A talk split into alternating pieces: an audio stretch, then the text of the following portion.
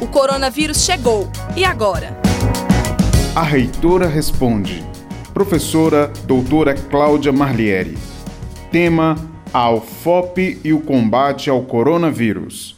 Vitor Sequim.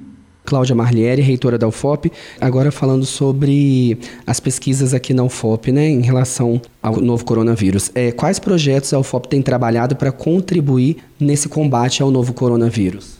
São vários projetos, né? Inclusive o MEC enviou um ofício para as universidades é, para a gente fazer o levantamento do que a gente pode contribuir. Na verdade, aí mostra a importância da pesquisa né, na, nas universidades. E aqui a gente tem vários departamentos que estão ajudando. O departamento de Química, departamento, alguns da Escola de Farmácia, tem a medicina, né? Então, assim, tem muitos departamentos com vários projetos, e às vezes nem é projeto, é a capacidade de produzir, por exemplo, álcool gel. Né? Então, nós temos essa capacidade. E isso, então, ajuda, vai ajudar em muito, por exemplo, a população local, a própria universidade em si, né? porque a gente também precisa de uma quantidade de álcool gel nos setores que estão trabalhando, às vezes presencialmente ainda. Né?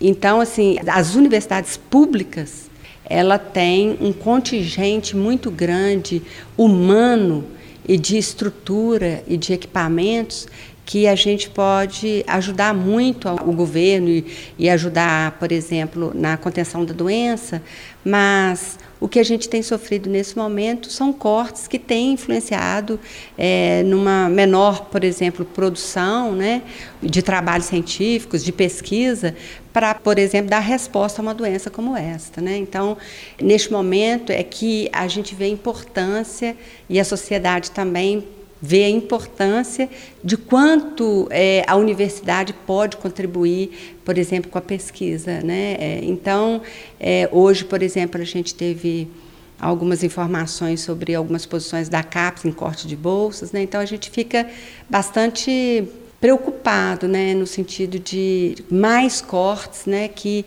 isso menos alunos na, nos programas nós vamos ter e isso afeta diretamente os cursos de pós-graduação e a pesquisa consequentemente.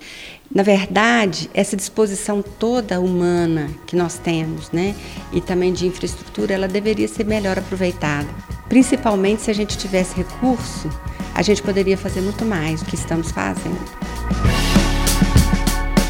Compartilhe esta ideia com seus amigos e familiares.